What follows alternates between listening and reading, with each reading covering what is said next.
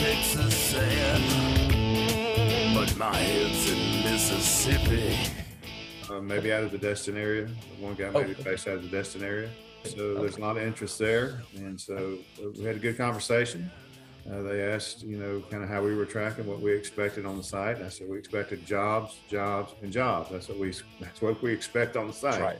I said That's that's right. that's, what's going to be given the higher weight, the higher priority. This is Escambia County Administrator Wes Moreno yesterday talking with Commissioner Jeff Bergosh on his coffee with the commissioner, talking about OLF 8, the project on Nine Mile, where we've now got we've got two official offers. Right, we've been working with them, and we got um, I don't know a kind of a vague additional number of offers or letters of interest or things like this. He was talking about one that he had just recently come across, and you know trying to tell them what we expect on the site. And he said jobs, jobs, jobs. We'll talk about that with him now. Uh, Wes Moreno joins us. Wes, uh, as always, thanks for joining us this morning on the Pensacola Morning News. Welcome, good to have you back. Hey Andrew, it's always good to be here, man. Hey, great to share with you. So, um, I'm gonna I'm gonna play the role of the critic skeptic here for just a second. Um, the critic skeptics, uh, the opponents, whatever, they heard the conversation about OLF eight in the county commission meeting where you had Steven Barry say, you know, the spirit of the master plan. You know, as opposed to the actual master plan, uh, that's something that Commissioner Bergosh also picked up on and, and seemed to like, and they seem to emphasize the possibility of shifting the focus more towards what they've always uh, anticipated, which was jobs. And the other side, including Teresa Blackwell, said, "No, wait, what? We have an agreement."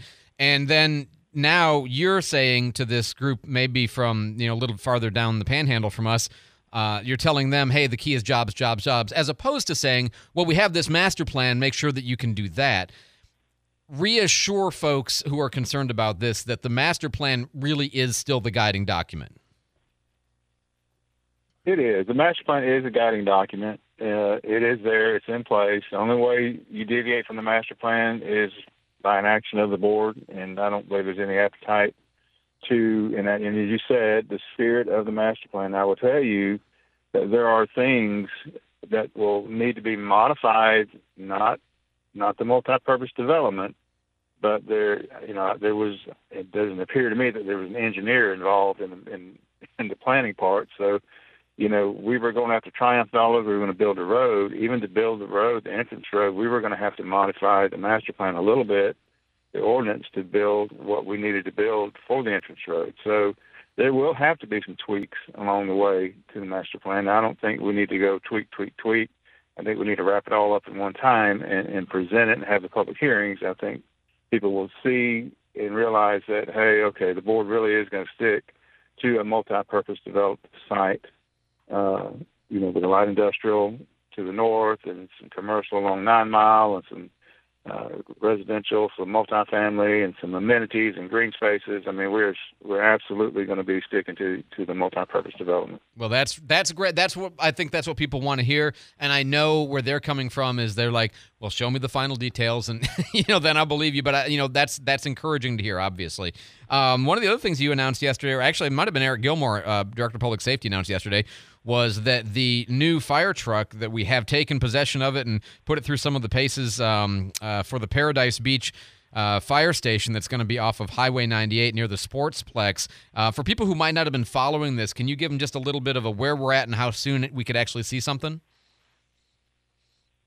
Yeah, so uh, we did a phone call with the Navy. Uh, Commissioner Kohler uh, was in Jacksonville, and, and he had a meeting over there, and we dialed in. And uh, there's a, a piece of property there at the entrance to the Sportplex, Sportsplex, and it, it's referred to as the Triangle. And so the Navy is willing to donate us that piece of property. Uh, it does have some wetland areas on it, but it doesn't seem to have many. And so we're doing our due diligence on that property to see what type of building uh, that we can put there to for a firehouse. And that, that's we're supposed to have that information back, I believe, by tomorrow. Uh, but we're always looking at a building, looking at a modular type building. That's a fraction of the cost of a regular brick and mortar building, but yet would still meet the needs, meet all the wind loads and all the codes that that don't have to meet. And we can have that building fairly quickly. I'd say fairly quickly. I would say within at least 12 months. They bring it and they put it on the site. That, that's how that's how it's done. And so it's all coming together. We got the fire truck, the pumper trucks here. We're out getting it outfitted. Eric's put it through the paces. He's really impressed with it, likes it, says it's going to be fine. And so we'll get the triangle. If we once we get possession of the triangle, then it's a matter of doing the, the site engineering. and uh, yeah, I would say with you know within a year, twelve months, a year and a half, maybe we'll have a fire presence back on Paradise Beach. Outstanding. Again, of course, Navy permitting, which we are you know optimistic about that, but Navy permitting. So, uh, just a question. I don't know the answer to this. Um, if it is such a cost savings, and you can make these modular buildings do whatever you want them to do.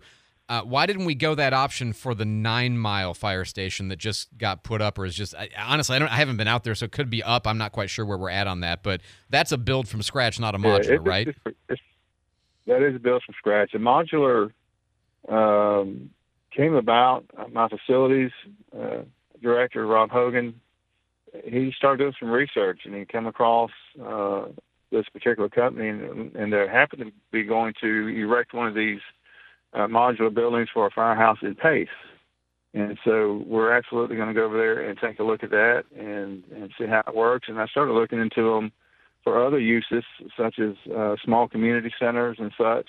Yeah. Uh, you know, it, it seems to provide us a great option to because we can outfit them to do it to be anything, a community center, or, or just a meeting space, or a firehouse, or a firehouse slash community center uh, you can do all kinds of things uh, with these buildings, so it seems. And so it's something we, that we want to look into and pursue because if we can do this and, and save a lot of money, we'll actually, ex, actually expedite quite a few projects for us. Yeah, and I mean, I assume shorter time frame too, so both good. And uh, so what I hear you saying is we just weren't really aware that was an option. We became aware, and so now that's kind of what we're pursuing for the future. But great.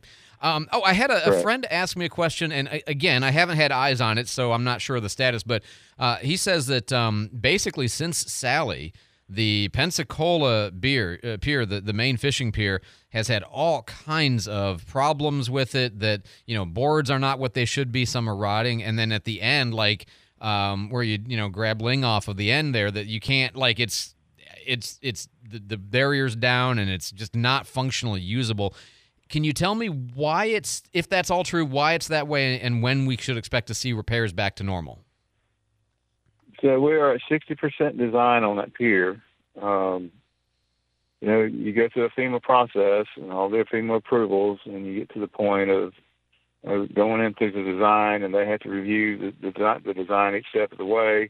It's just a, it's just their process. Um, but we are at 60% plans, and hoping, driving hard to put that out for bid, probably around July or yeah, around July so that we can be ready to issue an NTP hopefully around the end of September or October and let it drive on through what is supposedly the, the slow season on the beach. Yeah.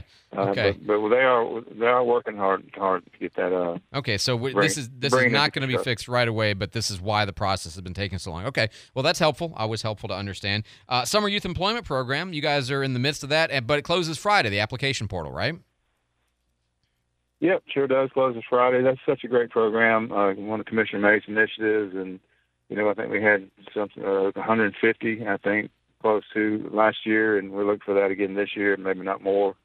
Uh, it's such a good exposure for the youth to come into county government, see what we do, all the different aspects and facets of county government. Uh, you know, you can we do a lot of things. We do a lot of different things, a lot of interesting things, and uh, we do them well. Uh, it's so it's good for them to to get in with our staff and and get a little bit of experience. And some of them hang with us, and you know, come on permanent. Some of them move on to other things.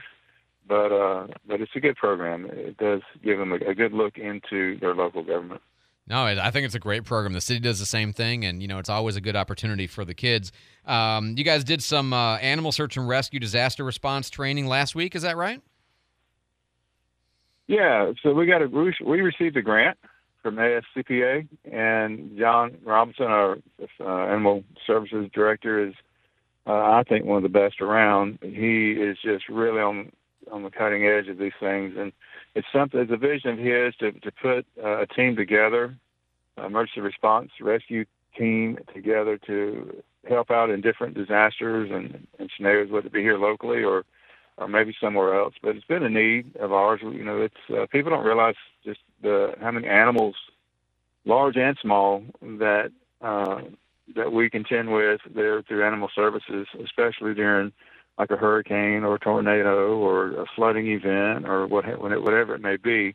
so we got the grant, and through this grant, we've been able to put a team together and then give them specialized training. No, that's fantastic. And as you said, it's the kind of thing that you know it's important work. Man, it happen all that often, but it's you got to be prepared when it does happen. Uh, last thing, people are always complaining about litter. You talked about this a little bit yesterday with Commissioner Bergosh, but uh, you took a moment to give people a sense of the scope of the problem and the work that is done Yeah. by Public Works. Tell us. Public Works has picked up 82,640 something bags of litter. That's 82,640 something bags of litter. We'd pick up litter Over- over how much day, time? You know, that's probably a year's time. Oh, That's my about God. a 12 month period. And uh, and that does not include the heavy bulk the bulk waste that we pick up with the grapple trucks. That's just bags of litter. You know, we got a call yesterday in, in District Three, and somebody cleaned the house out and dumped it all out on the right of way. And uh, I guess it had been there. You know, we don't have osmosis, so we don't know when that happens unless somebody calls and tells us. You know, and so the, the some of the citizens, you know, they get upset and they want to call the news and all these. Just call us, man. We'll come get it, and we did. We went over there with our grapple trucks and our inmate crews, and we got it all cleaned up. But it, it's a problem. I I don't understand. I don't understand the people who litter. I, I, I, I don't even know if I can make myself throw a cup out the window. I know, same, But, uh, exact I- same for me. Wow. Well, that's a that's amazing. That's, a- that's an amazing picture of the volume of it. Um, but wow. All right. Well, Wes Moreno, as always, very good information. Thank you for the stuff that you're doing for the county and for sharing some time with us this morning, man. I appreciate. it. I know it's a uh, there's a lot that goes on, and uh, you have been doing a really good job as county administrator. So I appreciate it. We'll talk to you again next week, sir. Uh, thank you, Andrew. We'll see you.